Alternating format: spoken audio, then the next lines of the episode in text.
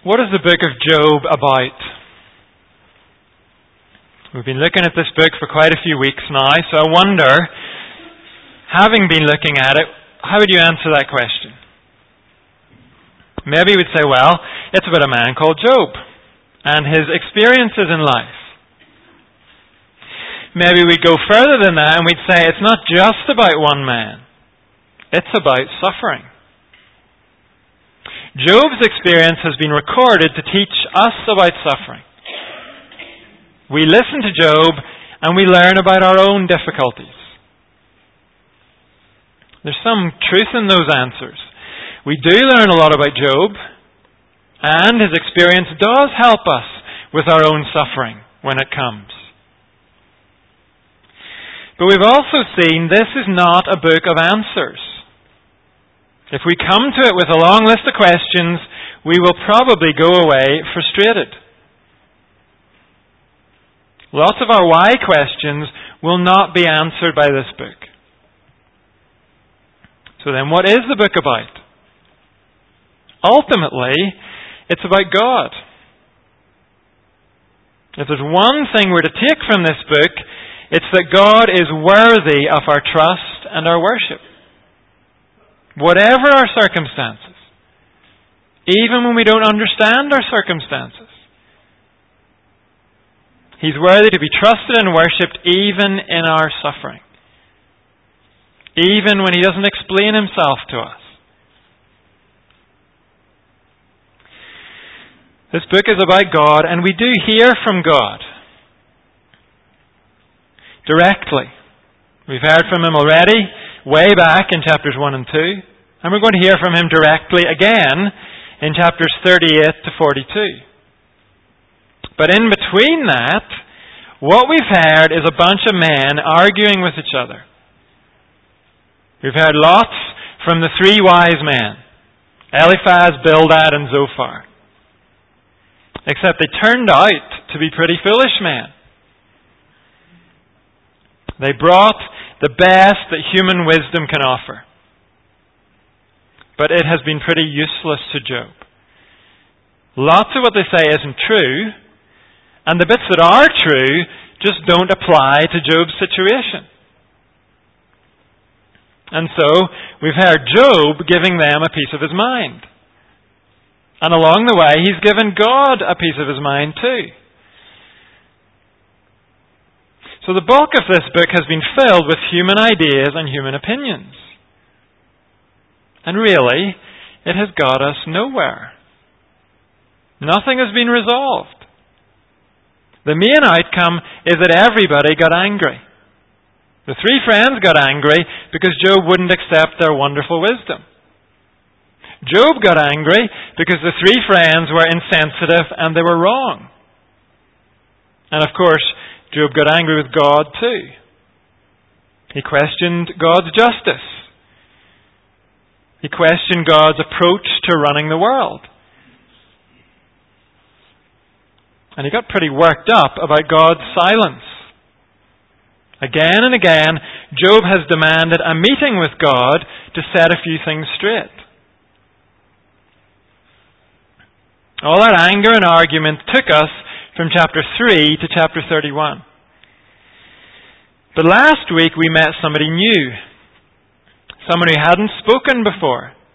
He had been listening, we discovered, but he had kept quiet. His name is Elihu, and he finally spoke up in chapter 32. Elihu claims to be a prophet from God. And we notice the book itself seems to back up Elihu's claim. It seems to present him as a genuine messenger from God.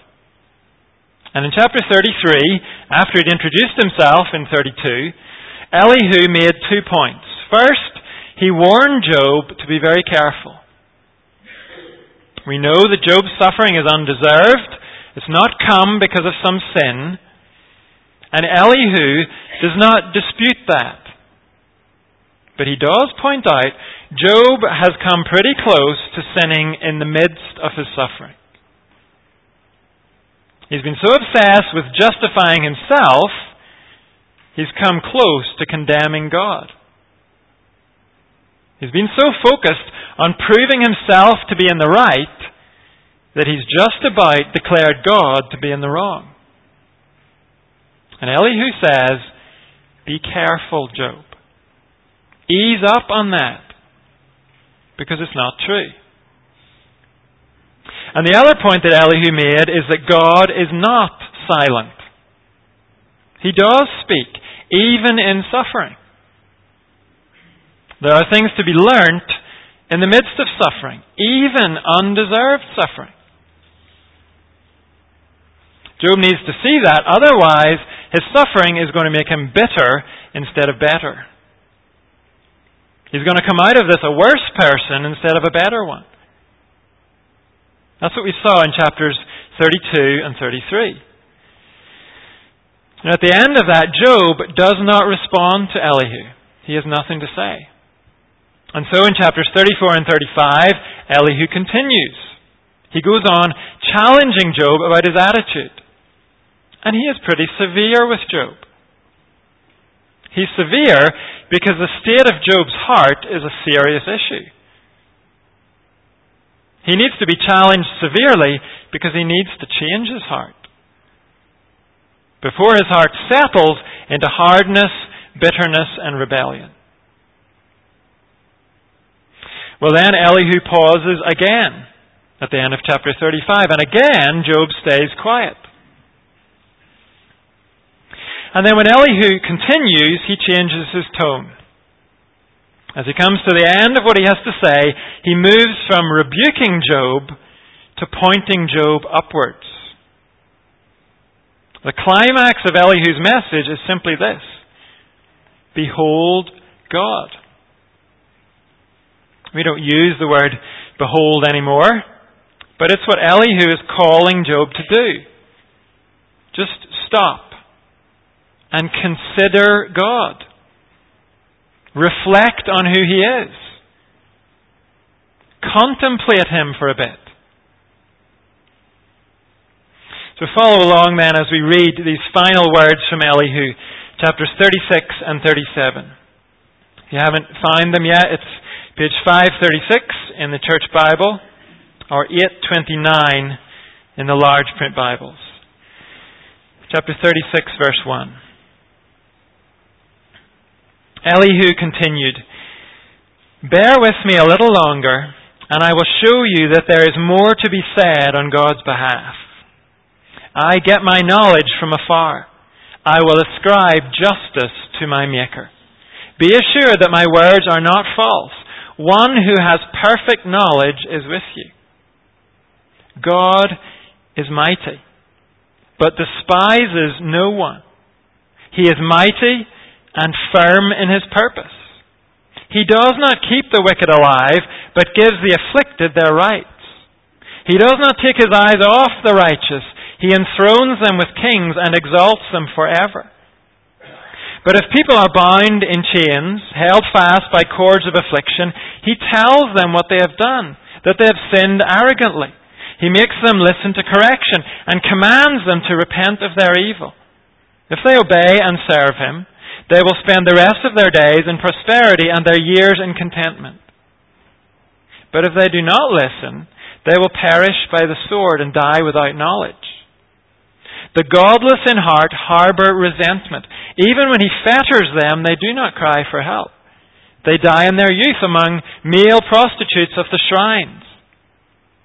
But those who suffer, he delivers in their suffering. He speaks to them in their affliction. He is wooing you from the jaws of distress to a spacious place free from restriction, to the comfort of your table laden with choice food. But now you are laden with the judgment due to the wicked. Judgment and justice have taken hold of you. Be careful that no one entices you by riches. Do not let a large bribe turn you aside. Would your wealth or even all your mighty efforts sustain you so that you would not be in distress? Do not long for the night to drag people away from their homes. Beware of turning to evil, which you seem to prefer to affliction. God is exalted in his power. Who is a teacher like him? Who has prescribed his ways for him or said to him, You have done wrong? Remember to extol his work, which people have praised in song.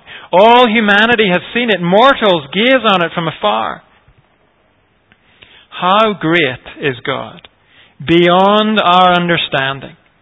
The number of his years is past finding out. He draws up the drops of water, which distill as rain to the streams.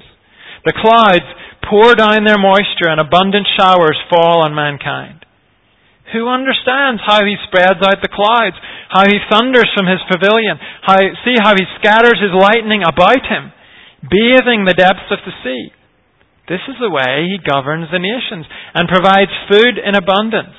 He fills his hands with lightning and commands it to strike its mark. His thunder announces the coming storm. Even the cattle make known his approach. At this, my heart pounds and leaps from its place. Listen. Listen to the roar of his voice, to the rumbling that comes from his mouth. He unleashes his lightning beneath the whole heaven and sends it to the ends of the earth. After that comes the sound of his roar. He thunders with his majestic voice. When his voice resounds, he holds nothing back. God's voice thunders in marvelous ways. He does great things beyond our understanding. He says to the snow, fall on the earth, and to the rain shower be a mighty downpour, so that everyone he has made may know his work. He stops all people from their labor. The animals take cover. They remain in their dens. The tempest comes out from its chamber, the cold from the driving winds. The breath of God produces ice, and the broad waters become frozen. He loads the clouds with moisture. He scatters his lightning through them. At his direction, they swirl around over the face of the whole earth to do whatever he commands them. He brings the clouds to punish people or to water his earth and show his love. Listen to this, Job. Stop and consider God's wonders. Do you know how God controls the clouds and makes his lightning flash? Do you know how the clouds hang poised? Those wonders of him who is perfect in knowledge? You who swelter in your clothes when the land lies hushed under the south wind, can you join him in spreading out the skies, hard as a mirror of cast bronze? Tell us what we should say to him. We cannot draw up our case because of our darkness. Should he be told that I want to speak? Would anyone ask to be swallowed up? No one can look at now no one can look at the sun, bright as it is in the skies, after the wind has swept them clean. Out of the north he comes in golden splendor. God comes in awesome majesty. The Almighty is beyond our reach and exalted in power. In his justice and great righteousness he does not oppress. Therefore, people Revere him. For does he not have regard for all the wise in heart? This is God's word. And as Elihu gives his final speech, he starts by underlining his mission. He's not here to side with the three friends. Nor has he come to pat Job on the back either. No, Elihu has come, chapter 36, verse 2, to speak on God's behalf. And the insight he brings is not his own. His knowledge comes, verse 3, from afar, from God himself. And that explains Elihu's claim in verse 4 one who has perfect knowledge is with you. In the context here, Elihu is not claiming that he knows everything. He's claiming to speak as a true prophet. He doesn't know everything there is to know. He makes that clear later on. But Elihu has a message that is perfectly true. And then with that introduction, Elihu says two things about God. He is mighty and purposeful, and he is unfathomable and untamed. Maybe that's four things. But Elihu says it in two big sections. First of all, God is mighty and purposeful. Chapter 36, verse 5. God is mighty, but despises no one. He is mighty and firm in his purpose. God is powerful. He is determined to work out his purposes. But at the same time, he does not despise us little human beings. One writer says, human beings are not God's playthings. He does not exercise his power in an arbitrary manner. God is not careless about people.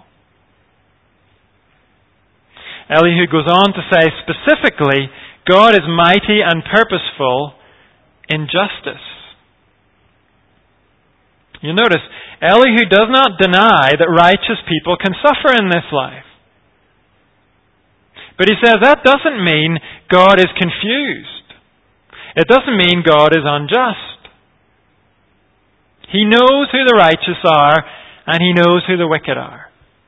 And, verse 6, he does not keep the wicked alive, but gives the afflicted their rights. He does not take his eyes off the righteous. He enthrones them with kings and exalts them forever. Elihu is different from the three friends because he knows righteous people can be afflicted. He's also different because he knows the righteous may not get their reward until the end. When they are exalted, it will be forever. But they might not be exalted right away. Then Elihu says, God is just in giving everyone opportunity to respond to him. Verse 8. If people are bound in chains, held fast by cords of affliction, he tells them what they have done, that they have sinned arrogantly. He makes them listen to correction and commands them to repent of their evil. If they obey and serve him, they will spend the rest of their days in prosperity and their years in contentment. Literally, they will end their days in prosperity and their years in contentment. Elihu is not promising a quick fix for people who turn to God. He's promising an ultimate fix in the end. It goes on in verse 12. But if they do not listen, they will perish by the sword and die without knowledge. The godless in heart harbor resentment. Even when he fetters them, they do not cry for help. They die in their youth among male prostitutes of the shrines. In other words, they die in debauchery. That last part is saying prostitutes of the shrines are temple prostitutes connected to the worship of pagan gods. So when God speaks, those who won't listen to him may die violently by the sword. They may, may die in ignorance of God, without knowledge. They may die hard and bitter against him, full of resentment to God, refusing to turn to him. Or they may flee Him out in a life of self destruction, like those who die among temple prostitutes. The point is that God is mighty and purposeful in justice. We can count on that. In the end, He does not spare the wicked, and He does exalt His people. Then Elihu says, God is mighty and purposeful in love. Verse 15. But those who suffer, he delivers in their suffering. He speaks to them in their affliction. He is wooing you from the jaws of distress to a spacious place, free from restriction, to the comfort of your table laden with choice food. This is different from what the three friends said. They told Job his suffering was sent to bring him to repentance. And of course, God can use suffering that way. Elihu has acknowledged that a few verses back. God can send suffering to bring correction. But here, Elihu is saying something much more profound. He's saying God often uses suffering to deliver his people. Their pain may be the means of their deliverance. He says God may use suffering to woo or to allure his people, to lead them away from something lesser and captivate them with something greater. What does God want to allure them from? What does He want to deliver them from? Elihu says he wants to draw them from their restricted view of Him into a bigger view of Him. From their narrow experience of Him into a deeper experience of Him. Elihu describes it as being led into a spacious place where they find their table laden with choice food.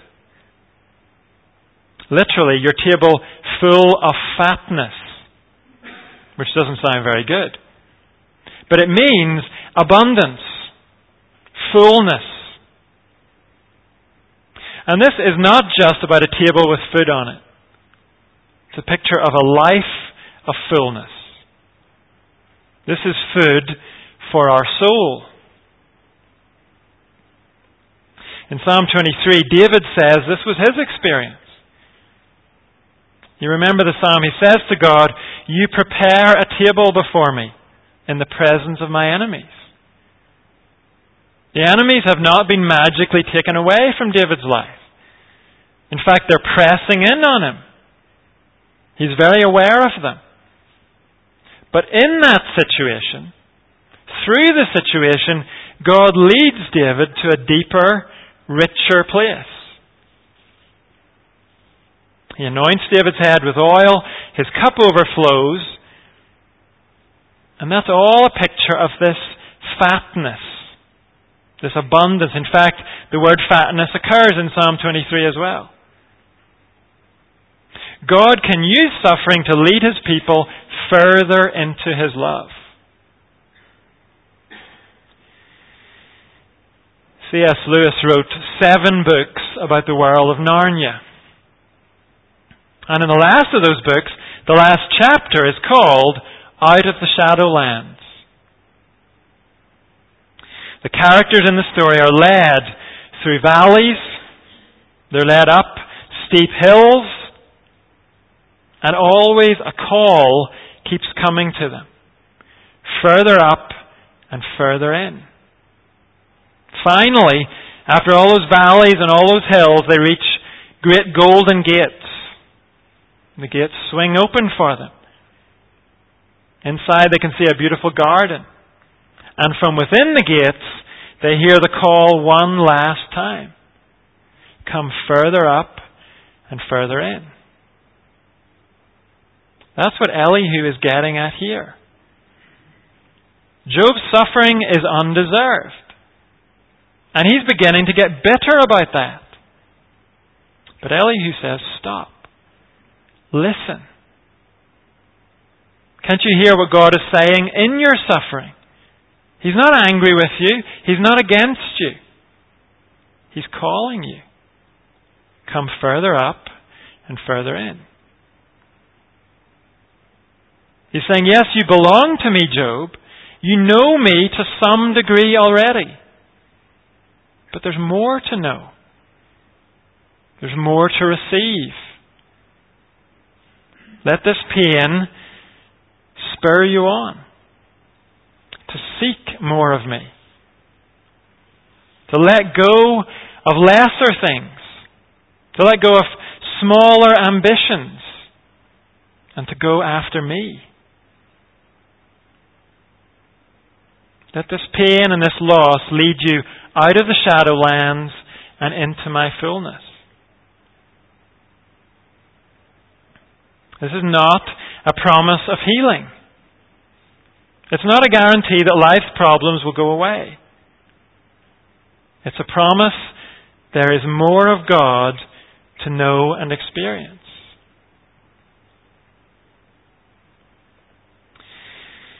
In verses 17 to 21, Elihu warns Job again. You're in danger of not hearing this call from God. You're so distracted by other issues. In verse 17, he says, You are laden with the judgment due to the wicked. That seems to mean you're obsessed with whether God is getting justice right. That issue has taken hold of you.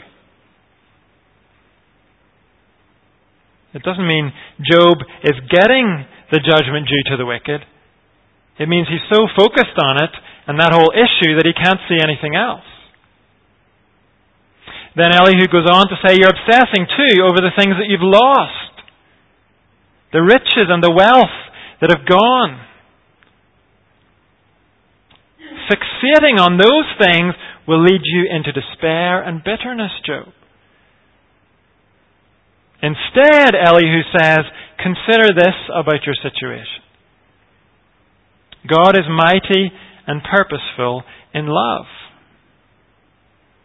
And your suffering is no exception. He's calling you in your suffering. He's calling you on to know Him more. All of us face enemies in our lives. They might be people.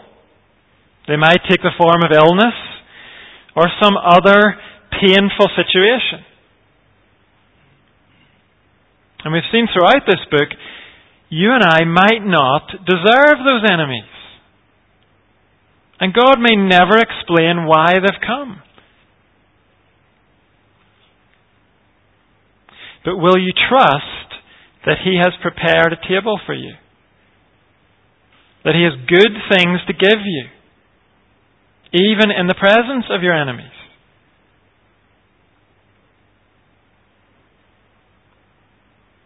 Again, this book is telling us we have a choice to make. We can obsess over what we've lost. We can get bitter over the things that don't make sense. Or we can go after more of God. We can let those enemies drive us further up and further into God.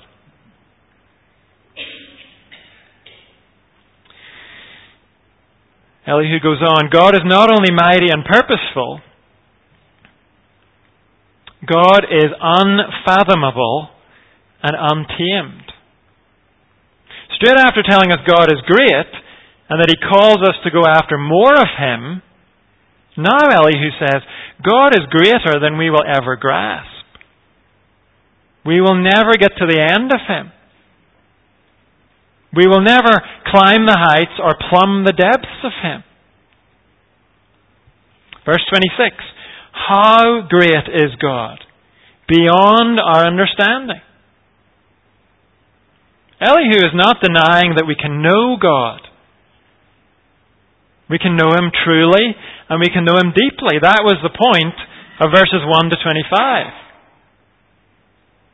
Elihu is saying we will never know God completely. And to show that God is beyond our understanding, Elihu turns to God's world. Verse 27. He draws up the drops of water, which distill as rain to the streams. The clouds pour down their moisture, and abundant showers fall on mankind. Who can understand how he spreads out the clouds, how he thunders from his pavilion? Sometimes Christians have made the mistake of arguing that if we don't understand something in the world, that means God does it. The problem with that line of thinking is the more we understand about the world, the more God gets squeezed out of it. If we only attribute the things we don't understand to God's power, we end up attributing less and less to Him. But notice that is not what Elihu does. He has a basic understanding of the process of evaporation and precipitation. Verse 27, he draws up the drops of water, evaporation, and verse 28, the clouds pour down their moisture, precipitation. So Elihu is not saying there's a lot we don't understand about the processes of nature, so God must be great. Now his point is, God stands behind these processes of nature. The things we don't understand and the things we do understand. He uses all these processes to govern his world.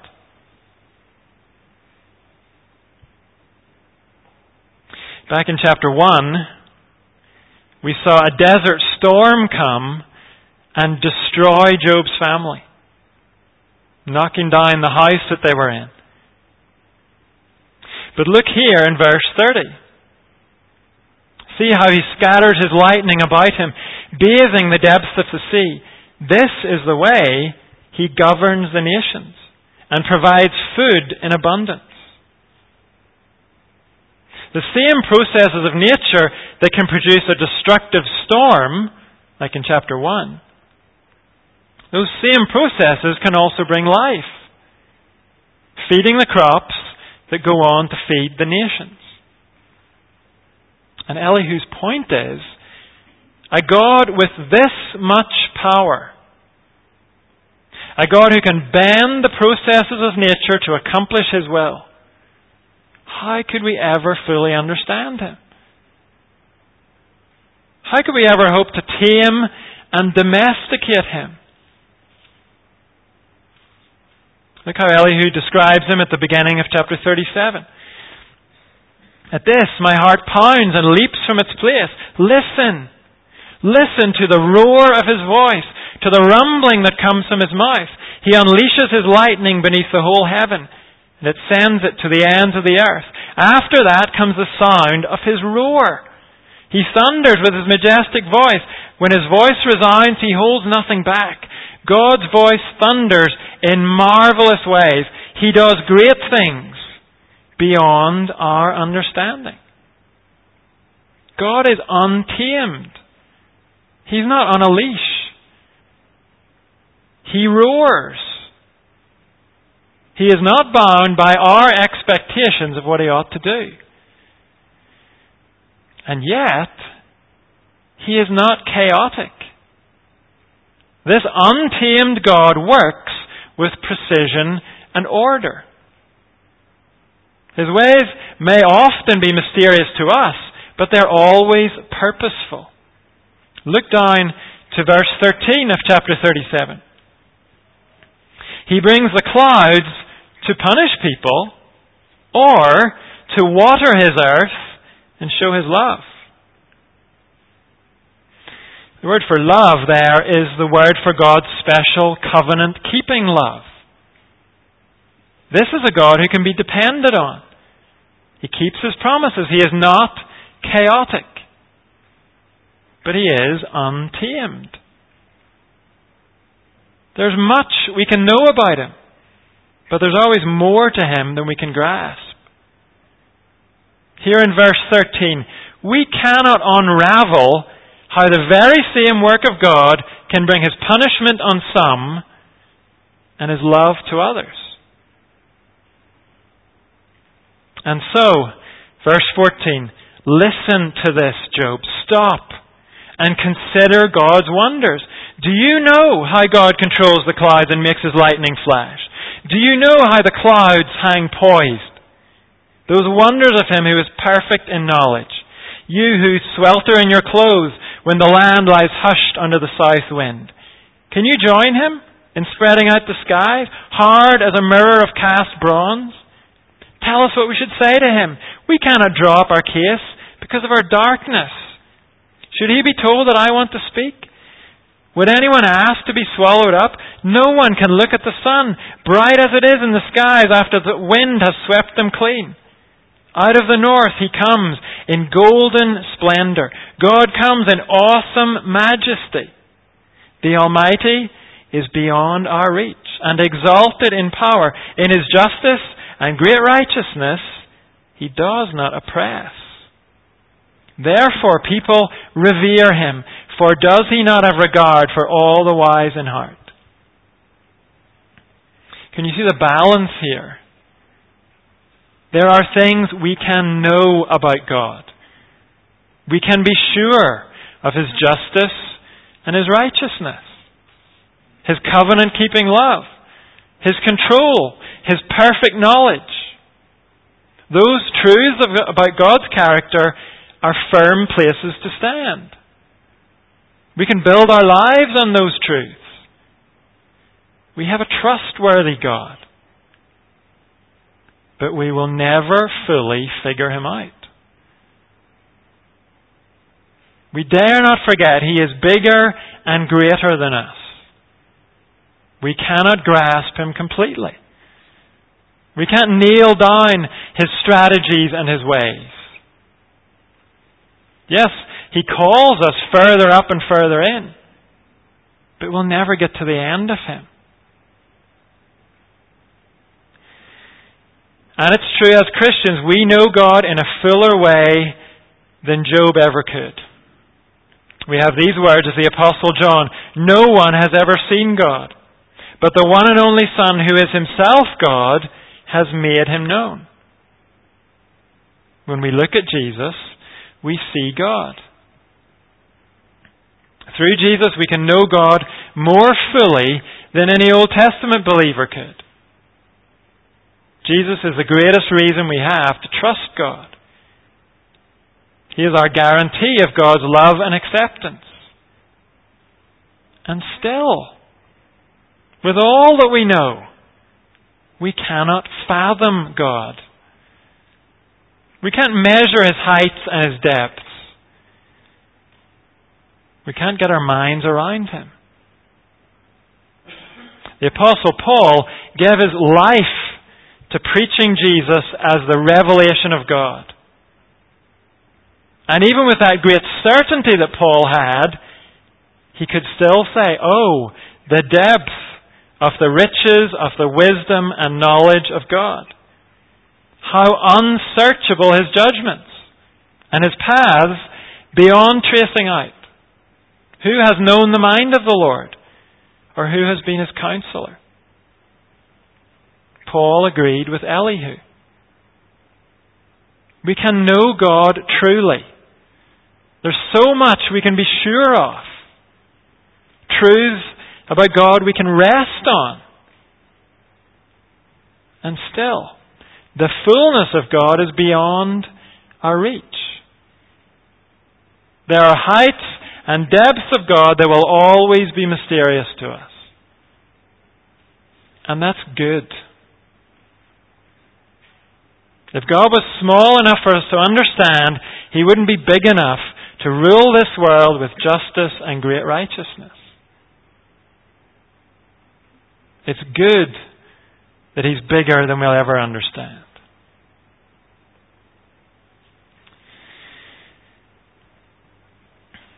There are many reasons why you and I find pain and suffering so difficult. But surely one of those reasons is this. We have been taught that humanity can master everything. We can understand the workings of this universe. We can conquer every disease that comes along eventually. We can overcome every obstacle that we face. Isn't that what we're told all the time? If you work hard, you can achieve anything. If you search hard, you can find the answer to anything. That's what we're told, and we begin to believe it. We become greater and greater in our own eyes.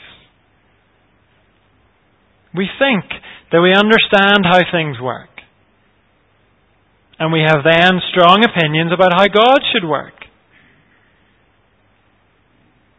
We forget He is beyond our reach and exalted in power. We forget there will always be some mystery about Him. And when you and I forget those things, we get confused and we get offended when God dares to surprise us.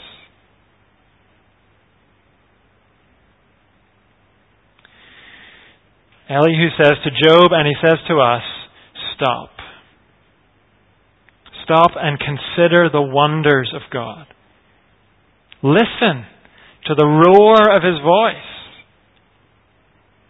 He does great things beyond our understanding. We can know him truly and we can know him deeply, but we will never know him completely. So behold him, praise him, revere him, and then in humility hear him calling you further up and further in. To greater trust in Him, greater love for Him, and greater fellowship with Him. Even in the worst circumstances.